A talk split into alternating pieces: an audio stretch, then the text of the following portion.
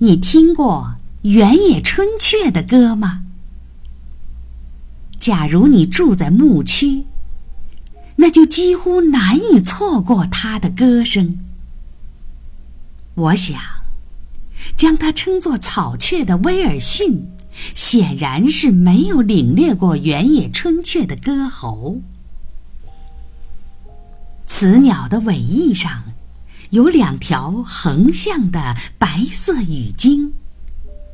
当你穿越原野时，它总是前行于你前面几码处。上述两点足以辨认它。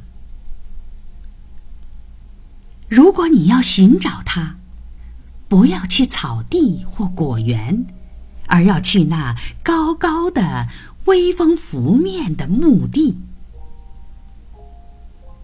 当太阳落山，其他鸟儿的歌声都平息之后。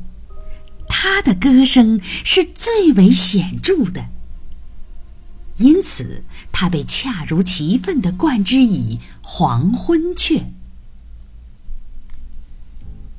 黄昏时分，赶着牛群的农夫总能听到它那悦耳的歌曲。它的歌声不同于歌雀，没有那么清脆。也没有那么多的变化。那是一曲更为低沉、原始、悦耳与哀怨的歌，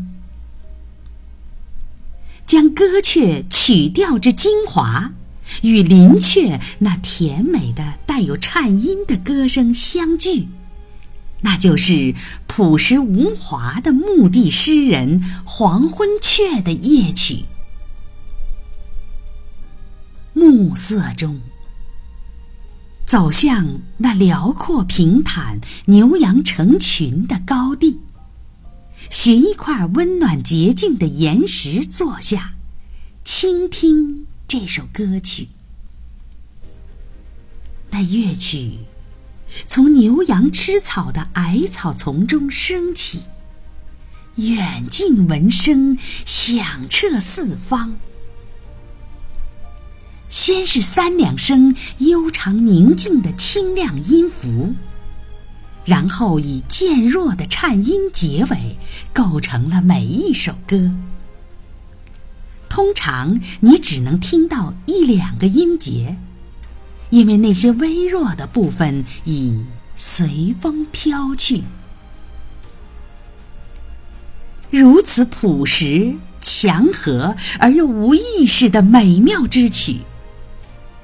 它是一种自然中最独特的音色，青草、岩石、残株、农田、宁静的牛群，以及晚霞映照下的山坡，一切尽微妙地表现于此歌之中。至少，这是鸟类可以成就的事业。黄昏雀的雌鸟筑巢于陆地，也不用众多的藤枝或草丛来遮掩或形成一个巢址。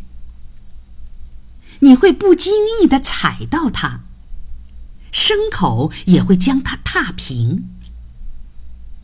但我猜测，鸟儿对上述危险的担忧要比另一种危险来得少。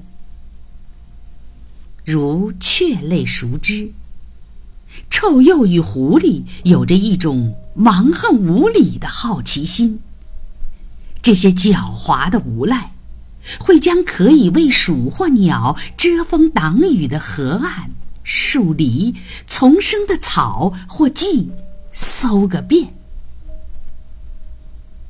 毫无疑问，昼岭松鸡也熟悉这种推理。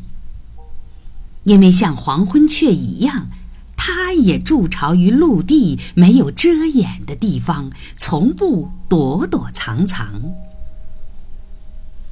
它由枝繁叶茂、盘根错节的森林，来到视野开阔、可见天日的林中，在此，它可以控制各方来犯的敌人，并同样轻松自如地飞向四方。